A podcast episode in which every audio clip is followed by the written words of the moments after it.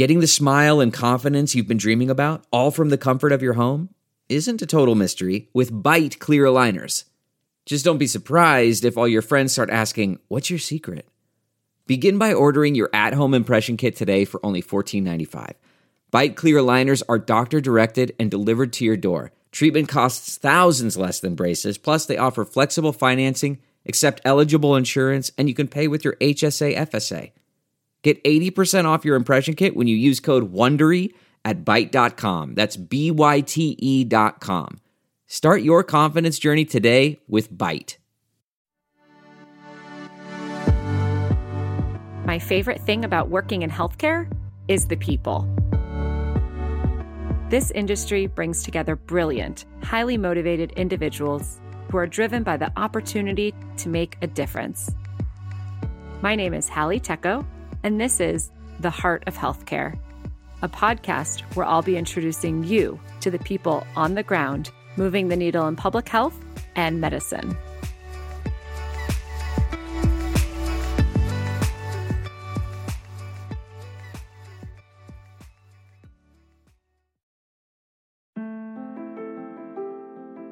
Due to social distancing guidelines, there are fewer shelter beds in communities across America.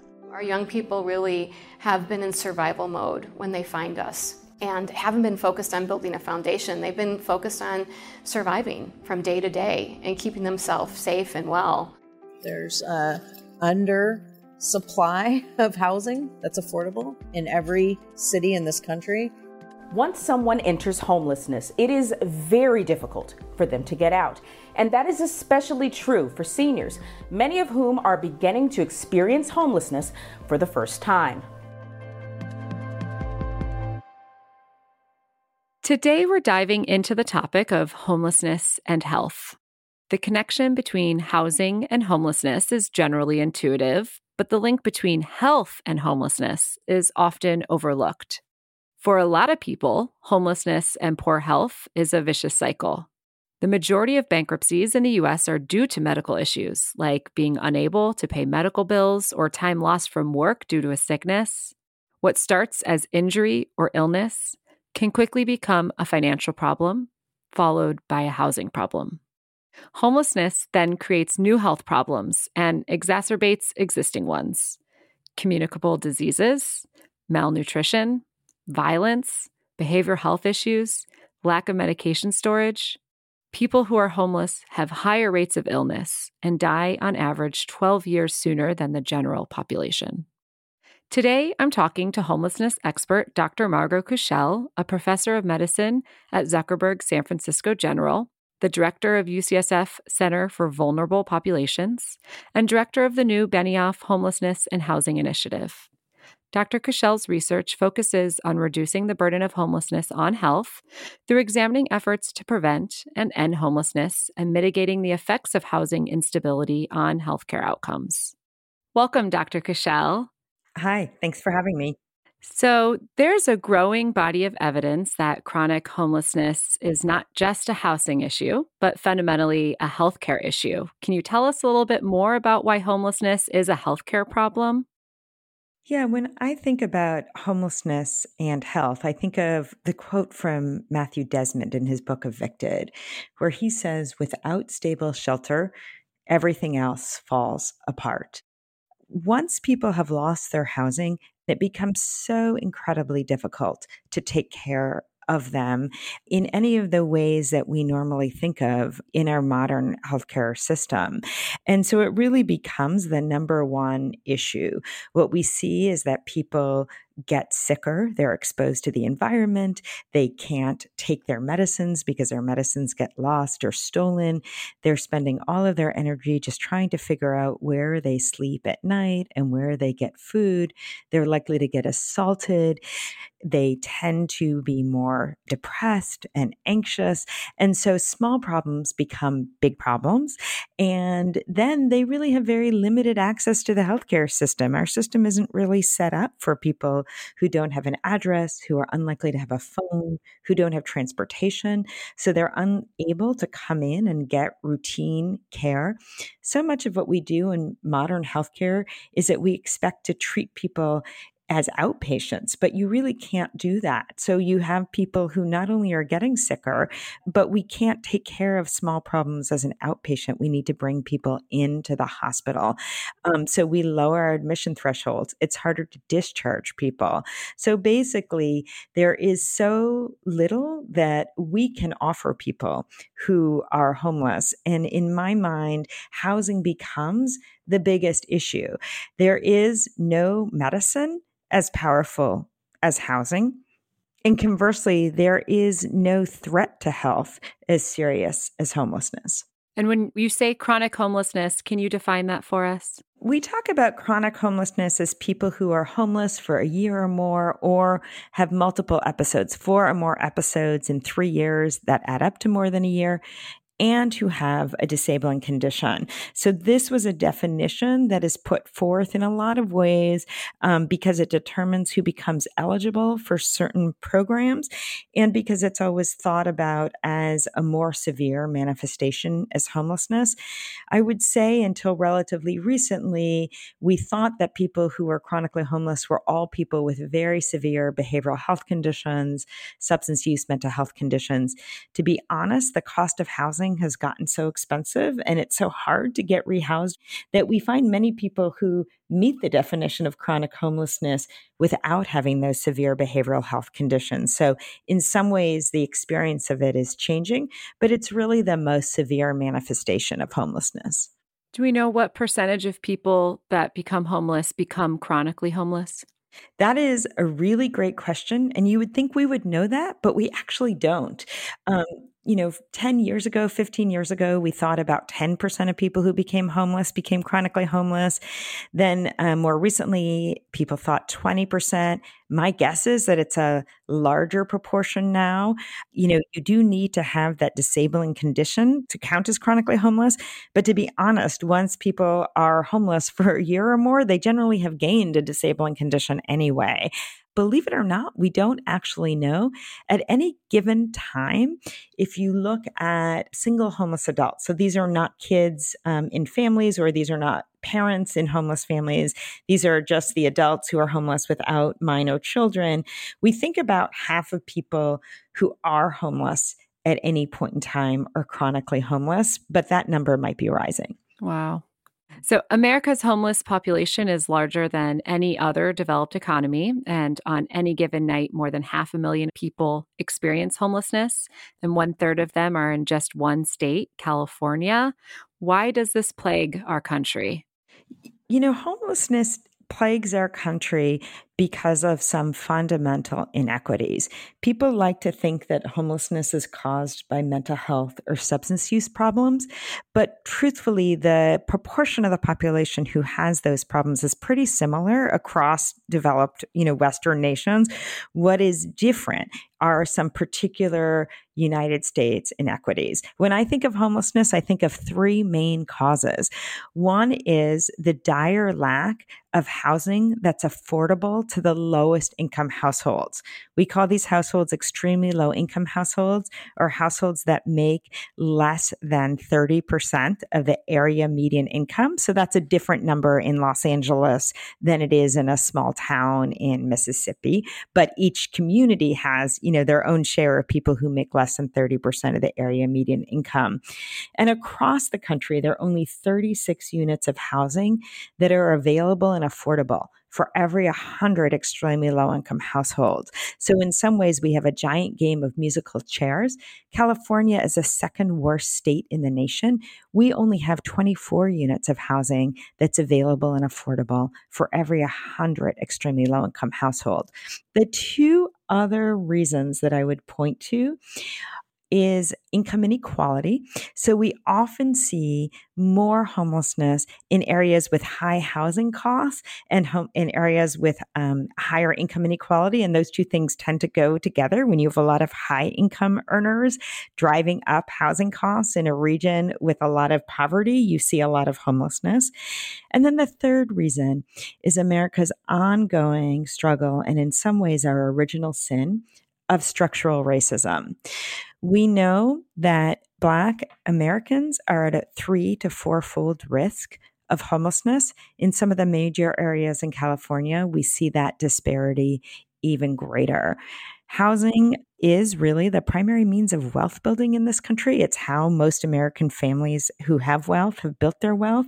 And it's important to remember that Black Americans were excluded from that wealth building because of legal laws on our books that existed until very recently in modern history, where it was perfectly legal for communities to not allow Black households to buy property in their community. And equally, it was legal for the banks to not offer mortgages to people based on where they could live. So basically, if you lived in one of the communities that Black folks were allowed to live, the banks wouldn't offer you a mortgage. So Black Americans were really systematically excluded from the wealth building and housing markets. We know that even now, where there's fair housing laws on the books, where that's no longer legal, we see time and time again discrimination in the rental markets so that white white households who try to rent a household with the same criteria as a black household are less likely to be offered that rental so they pay more for the same housing. We know that um, that um, Black Americans were really targeted in the foreclosure crisis and in the predatory lending markets. And then we have all the other forms of well documented discrimination in the criminal justice markets, in employment, in, um, in the ways uh, in the in the educational systems, which of course are built around where you live, and where you live is very much still corresponding to those originally what we called redlined housing things. So it's not surprising that Black Americans are at such increased risk of homelessness, but this explains why America or the United States has so much more homelessness than other developed nations. Yeah. That's so interesting. The whole mentality, American mentality of the the meritocratic worldview that you get what you deserve, I think I imagine is what leads Americans to believe that it's mental health and substance abuse issues that lead to homelessness. And so your work is so important because you're peeling back the layers to understand the root cause and how most of the time it's not at the fault of the homeless person at all. Exactly. Homelessness is a result of a series of policy failures over many years, and frankly, a result of just the way we've organized our country. It's much easier to try to blame people for their problems than it is to try to look at the systems and structures that are so built into American society. And when you take very stigmatized conditions, things like mental health and substance use disorders, which are very, very stigmatized, um, you know, health conditions, responses to trauma, and the like, it's much easier to sort of blame people who have these conditions than it is to grapple with our policies and our structural conditions, which have really left us open for this problem. So, your research unveiled that the homeless population is aging. You found that while in 1990, 11% of people experiencing homelessness were 50 and older, but today that proportion has skyrocketed to about half of homeless people being 50 and older. Why are Americans who were born in the second half of the baby boom at an elevated risk for homelessness today? Yeah, so this is really interesting. You know, when I when I started doing this work, we talked about homelessness as a problem of young adults, but I am a physician and was working in the hospital and time and time again we're seeing people who were not young adults who were homeless. And we um, did this research that showed that in San Francisco, when you looked at homeless single adults, 11% were 50 and older in, in the early 90s. And by 2003, 37% were. Now, when we look at point in time counts and other things, it's about half.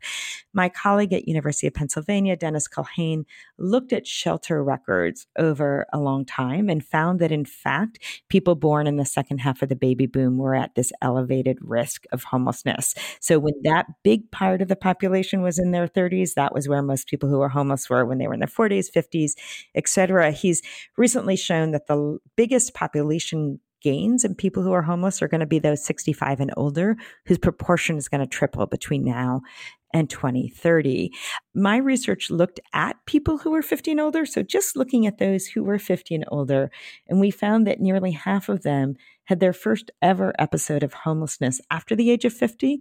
So that for many of these folks who are 50 and older, it's not that they became homeless in their 20s and 30s and stayed homeless. It was more that that they were sort of at increased risk throughout their lives and then one or two things happened later in life that put them into homelessness when you think about this generation, they really had a lot of bad luck. They entered the job market for the first time during a recession.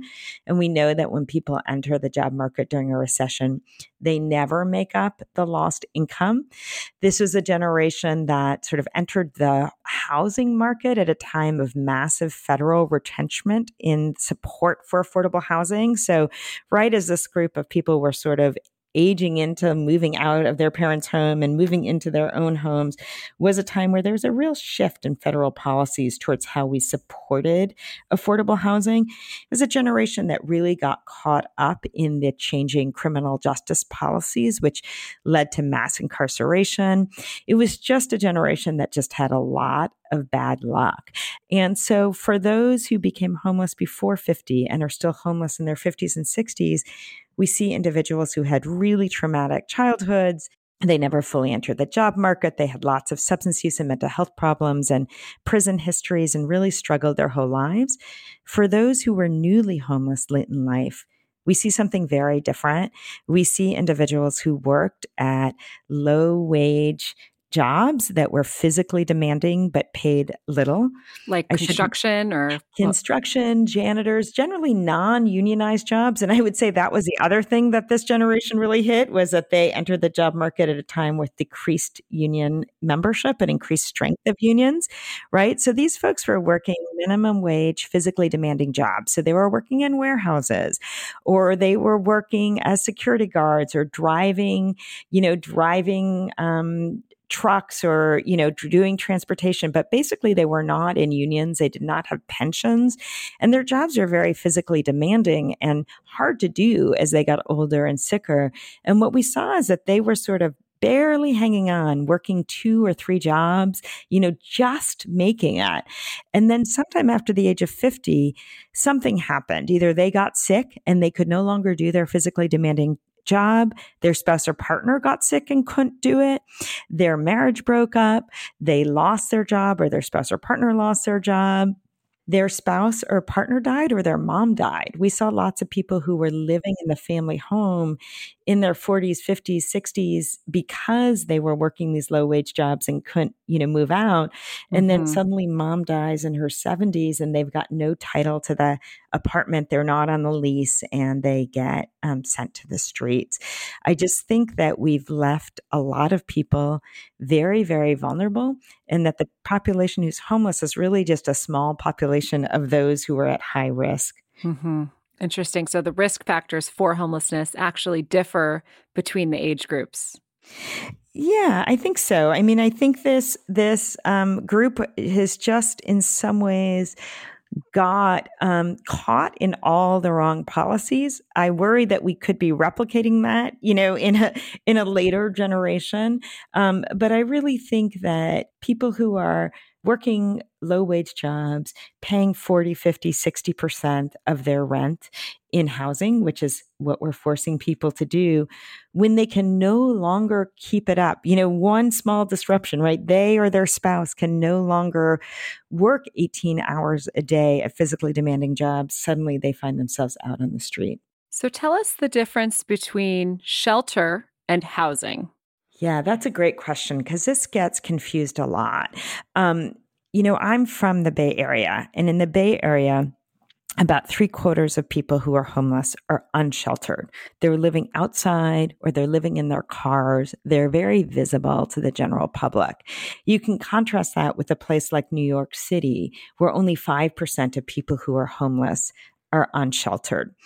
And if you walk around San Francisco, you would think that the homelessness problem in San Francisco is much worse than it is in New York City. But actually, there's a slightly higher proportion of the population in New York is homeless than in San Francisco.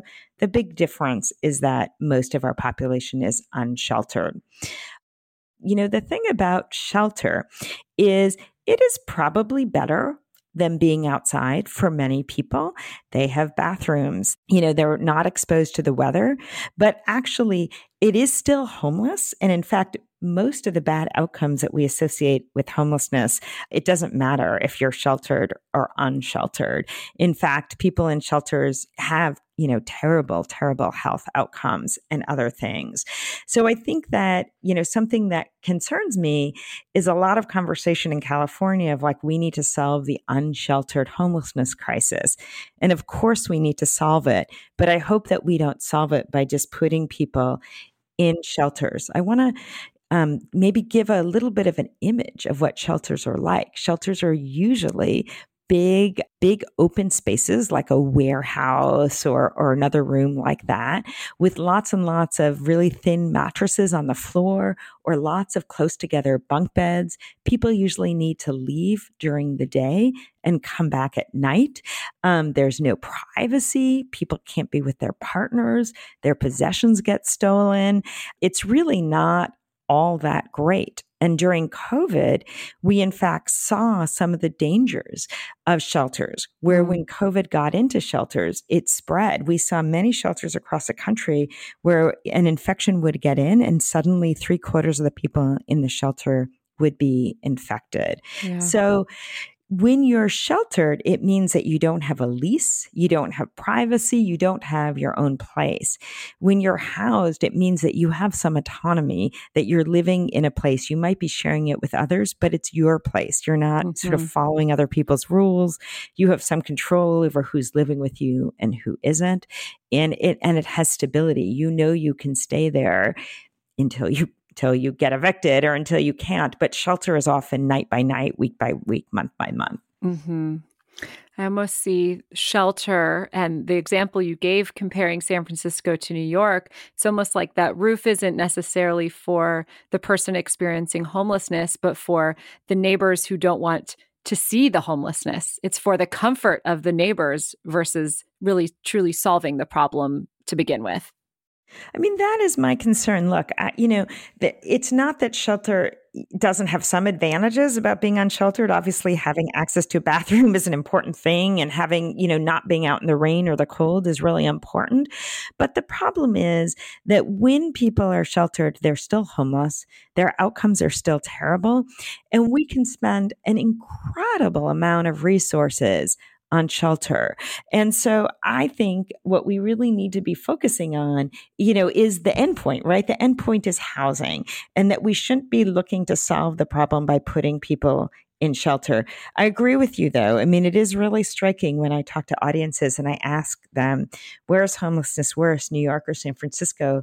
People sort of look at me funny and they say, well, of course it's worse in San Francisco because in San Francisco, the suffering is really out there for everyone to see. Mm-hmm. And in mm-hmm. New York, the suffering is quite hidden. But make no mistake, the suffering is still there. It's easy to get stuck in this life, you know, especially when you don't have no help, no hope. Do you think you're always going to be homeless? Yeah. I've come to terms with the fact I'll probably die out here. What's it like to live here? Uh, you're vulnerable. You can't really be prepared for everything that's out there. It can't get better once you get on the street. There's really no way to get a job. Our needs are relatively simple in that we just want to be housed and we want to be able to live in dignity. In shelter situations, having your own like uh, privacy, it's next to impossible. We'll be right back after the break. That's not just the sound of that first sip of Morning Joe. It's the sound of someone shopping for a car on Carvana from the comfort of home. That's a good blend. It's time to take it easy, like answering some easy questions to get pre qualified for a car in minutes. Talk about starting the morning right. Just like customizing your terms so your car fits your budget. Mm-mm-mm. Visit Carvana.com or download the app to experience car shopping the way it should be convenient, comfortable. Ah. CarMax is putting peace of mind back in car shopping by putting you in the driver's seat to find a ride that's right for you. Because at CarMax, we believe you shouldn't just settle for a car, you should love your car. That's why every car we sell is CarMax certified quality so you can be sure with upfront pricing that's the same for every customer. So don't settle. Find love at first drive and start shopping now at CarMax.com. CarMax, the way car buying should be. Okay, picture this. It's Friday afternoon when a thought hits you. I can spend another weekend doing the same old whatever, or I can hop into my all new Hyundai Santa Fe and hit the road. With available HTRAC, all wheel drive, and three row seating, my whole family can head deep into the wild. Conquer the weekend in the all new Hyundai Santa Fe. Visit HyundaiUSA.com or call 562 for more details. Hyundai, there's joy in every journey.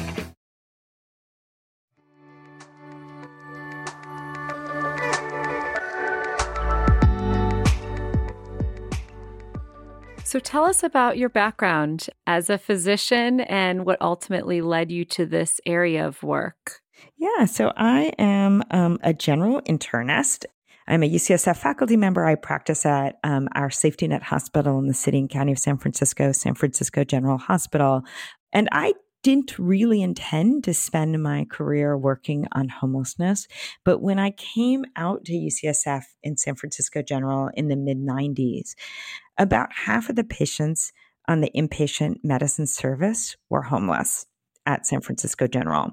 And what we would do is we would admit them to the hospital. We would take, you know, fantastic care of them. We would think of everything that could possibly be wrong and spend all of these, you know, incredible healthcare resources doing what we needed to do to fix people up.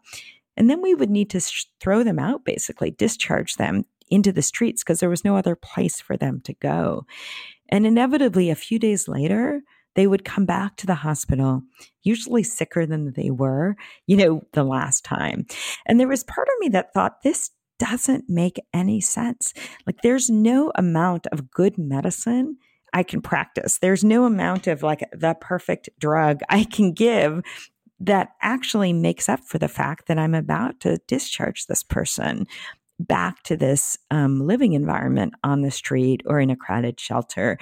And so I decided to change what I was doing. And I really focused my efforts on learning more about homelessness so that I could end it. And now I spend much more of my time doing research and policy work around trying to end homelessness than I do seeing patients. I still do see patients and I love seeing patients, but it just felt like it was a better use of my time because I feel like the healthcare system has so little to offer compared to the difference that housing would make.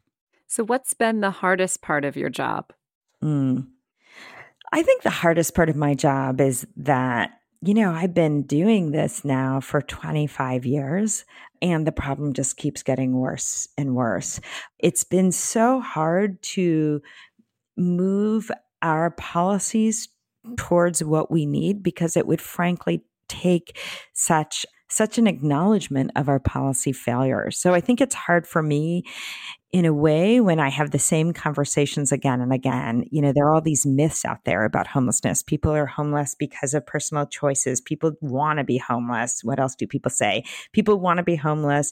It's because, you know, people are bad people and they have these, you know, substance use problems, which people look at as if people were bad people because they had them.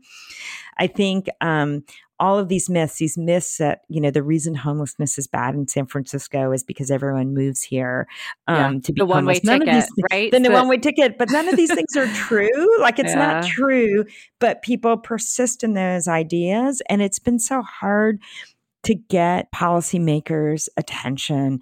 You know, look, we right now, not only is housing so grossly unaffordable, as I mentioned, with only 36 units nationally for every 100 extremely low income household, but only one in four households who meets all the strict requirements to receive rental assistance receives it. You can meet all the requirements and only you only have a one in four chance of getting any help. And yet we're willing to spend all of these resources churning people through hospitals, you know, building these big shelters and we won't actually do what it takes. So I guess that's hard you know, I think it's important to know nothing about my life is that hard. Look, I have a great job. I'm housed. I live with my family. That's not hard. What is hard is to be homeless. And the suffering that people who are homeless experience is is really incredible. I think that um, it can seem hard to be confronted by that suffering. And I worry that we pay more attention to the difficulty of watching suffering. That's why the big push to clear encampments, you know, to get people out of people's line of sight so that we, people who are housed and fortunate and privileged, don't need to stare at their suffering, you know, in our faces. But really, what we should be paying attention to is not how hard it is to listen to these stories, but how unbearable it is to live as homeless how mm. how much suffering there is and that's actually the the part that's hard that i want to solve so we all face naysayers in healthcare quite a few i'm sure um, in your work. So can you tell me about really the biggest roadblock that you faced from the healthcare industry and you taking this on as an md yeah i mean i think early in my career people just had no idea what I was doing. I certainly heard a lot of people tell me that I was, you know, throwing my career away. You know, now mm. now that it's kind of popular, everybody wants to say they're doing something about homelessness, but I can tell you that 25 years ago, people just kind of looked at me funny like you know why are you doing this this isn't this doesn't have to this isn't why you became a doctor or, you know you don't need to be a doctor to do this or this isn't your job or things like that i think the big problem is look, healthcare is a big industry. Um, it uses an enormous part of our GDP, of our, you know, of our country's money goes to healthcare. And maybe that's right. Maybe that's not right. But I think that we need to acknowledge that if our goal here is actually health, we need to put our money and our resources on the things that are going to create health. And to be totally honest, that means putting more money and more resources to ensuring that people have a safe and stable place to live. I think our neglect of this problem played a huge role in, for instance, the COVID pandemic. Not only did we see COVID spread through homeless shelters, but we also saw it spread through wildfire through people living in extremely crowded housing. You know, that I said early on in the pandemic, I was doing one of um, the UCSF grand rounds with um, Dr. Wachter, and he was laughing at me because I said the story of this pandemic is a story of essential workers living in overcrowded housing. Mm. And he sort of said, you know, you have a one track mind, you only think about housing, but it's true, you know, that, sure. that when we looked at at the disproportionate burden of covid on people of color and you know essential workers that was that had a lot to do with the fact that the people doing the most essential work in our society who could not stay home during covid their work in fact was mm. so essential that we said you needed to keep going in and doing it were not paid enough to afford um, stable housing and that many of them were living 10 12 14 people in a one or two bedroom apartment so that when one member of that household got covid everybody got it i think that's like a really good example of how our failed housing policies have led to health crises and the solution to that is not building more hospitals. The solution to that is fixing the problem. So I guess if there's any pushback, it's that we in this country will spend any amount of money on medical care and we won't spend money on what we really need to do to create a healthy, thriving population. Absolutely. It's interesting within public health and the social determinants of health, which have become a quite popular framework to look at healthcare solutions. Housing isn't explicitly called out. It kind of bucketed under this whole built environment. Um, so it's where you live, it's your whole neighborhood. Um, I'm, I'm interested to hear your thoughts on how the social determinants of health are they addressing housing enough? Yeah, I mean, I think that there is a slow but increasing awareness of the role of housing, but I can give you some examples of ways that we fail. We now use electronic health records and one of the, you know, one of the things we love about them is all the data that they generate, but we do not in any manner systematically collect data on people's housing. And I think this limits us in two ways.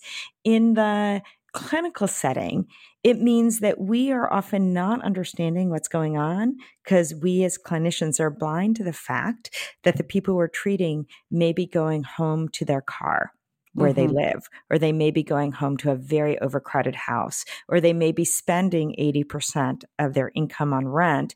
And that might explain why they're not doing their mammogram better than anything else, right? So I yeah. think it impacts us clinically. But I also think that in this, you know, love of big data, we might be missing one of the most important elements, or what I would call like one of the most important explanatory markers of like, you know, we're always looking for what's going to predict people's readmission or what's going to predict that people mm-hmm. don't do well so that we can do something differently. And we're not actually collecting data on the thing that probably is one of the most important indicators of that. I think that, you know, people are sort of generally aware, maybe, at least people thinking of social determinants of health, that housing is important, but I'm not sure we're acting fully with that knowledge. In my mind, whether you're housed or not, whether you're in overcrowded housing, whether you're spending a huge proportion of your income on housing, whether you're at risk of losing your housing, these should be things that the healthcare system should be assessing in everybody both because it's going to help us take better care of the patient in front of us and help us explain what our patients are facing. But honestly, I feel like if we did, it would show us and it would give us more compelling evidence of why we need to be spending our resources on housing. Those are great tips for providers and those working within healthcare systems to really embed housing as a, a, data point for taking care of people. Is there anything else you can think of that the healthcare community can do to help remedy the problem of homelessness and awareness of how to better treat people who are living without shelter? I think there are a few things we can do. I think healthcare providers have a lot of trust, you know, that there is a lot of stock put in what healthcare providers say. And I certainly wish that healthcare providers as individuals use their bully pulpit to argue for the need for better housing policies. And then as an industry, I really, really wish that the healthcare industry would go forward and say, we can't do our jobs well if we don't fix these housing policies and would throw their weight, their political weight around the need to solve this crisis, this shortage of extremely low income housing, this shortage of rental subsidies, and all of the other things that need fixing. I guess I wish that um, healthcare providers would thinking about housing would say this is my lane you know i think that mm-hmm. has been a mm-hmm. really effective message in things like gun violence and i haven't seen the same outcry from healthcare providers to say failed housing policies are our lane both as individual providers, but also as health systems and the health industry in general. If the American Hospital Association, if the AMC, if all of these, you know, you know, AMA, if all the like big healthcare organizations went and put some of their lobbying power behind the fact that we don't fully fund vouchers, that we desperately need to fully fund housing vouchers, that we need to produce, um, preserve, protect affordable housing, it would go very far. Yeah, I love that. I think that's a great point of view. And we actually did interview Dr. Megan Ranney, who is part of this Is My Lane campaign. So mm-hmm. I think there's a social media hashtag brewing here if it hasn't yes, already. Exactly. housing, housing is our lane. Yes, yeah, exactly. housing is healthcare. It really is. Yeah. Um, so what's next for you in the homelessness and housing initiative that you're now leading up? Yeah, so we were very fortunate to get a very generous donation from the Benioff families, Mark and Lynn Benioff, to help us establish something called the Benioff Homelessness and Housing Initiative. What it really is, is a group of us who are trying to use what we call strategic science to answer what are the looming questions in homelessness policy and programs, I like to say we're trying to do the change the three P's. We're trying to change programs, policies, and perspectives. Um, we believe that a lot of what needs to be known about homelessness is already known. And our job is just to promote it, to translate it so that the general audience, so that policymakers can understand it. And then for us to help governments and nonprofits and other groups figure out what are the things that they don't know and get them quickly the answers that they need in order to create more effective policies. So we're working on a variety of things. We are about to embark on a big statewide in depth survey of homelessness across the state of California to really better understand what were the policies that led to this, what were missed opportunities to prevent homelessness, what is standing in the way of people um, getting rehoused? How can the state better use their resources to house people? We've done a lot of work on COVID, on um, getting COVID vaccines to people who are homeless. Um, what is the messaging? What are the access barriers, and how do you overcome that? We're doing uh, projects on, you know, the role of shallow housing subsidies. So, um, if people can't get full housing subsidies, would it work to give them, you know, a smaller amount of money? We're looking at um, folks who experience the most um, difficulty um, with homelessness, you know, homelessness combined with um, behavioral health conditions and how we can best serve that population. So we're just trying to sort of both translate the evidence base that already exists and create the evidence base where it doesn't exist and really make sure that the general public hears these messages, that policymakers hear these messages, that practitioners hear these messages. That's great. How can people like me support your work? You know, I think what we really want is people who become evangelists for housing. I think it's really not rocket science. What I like to say is everybody needs housing that they can afford. Some people need some services wrapped around it. Some people don't. It's as easy as that.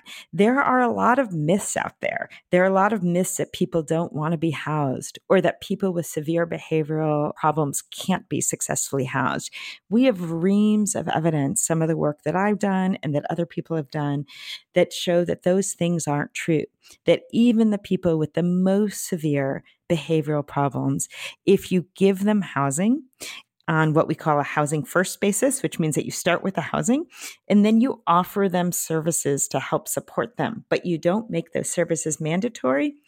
People will avail themselves of the services and they will remain housed. But people in the general public don't believe that. So, what I really want is to get others to help us spread these messages. It is possible to end homelessness. We, for the most part, know how to end homelessness. What we really lack are the resources and the political will to do so. Nobody wants to be homeless. Everybody can be housed. We just need to get the policies and the practices aligned. Well, that's a perfect way to end our conversation today. This was really an important and eye opening 30 minutes. And thank you for the work that you do and thank you for sharing your insights. And if everybody wants to follow you and your work, what's the best way that they can follow along? You know, they're welcome to follow me on Twitter at mkushel at mkushel or to follow us, um, uh, the BHHI on Twitter at, at UCSF to check out our website at homelessness.ucsf.edu um, and to really join us in becoming evangelists for housing. Great. Thank you, Dr. Kushel. Thank you so much for having me. Thank you for listening to the Heart of Healthcare podcast. If you liked today's show, be sure to subscribe, leave a review, follow us on social, and tell all your friends to listen. The Heart of Healthcare with Halle Tecco is a product of Offscrip Media. Our executive producers are Halle Tecco and Matthew Zachary. Our senior producers are Brianna Seely and Andrew McDowell. It is mixed and edited by Brianna Seely. Our music is by Utah. For advertising and media inquiries, email media at offscrip.com. Hit us up at contact at offscrip.com to share comments, feedback, and make recommendations. For more information, visit offscrip.com. That's offscrip, no T, dot com.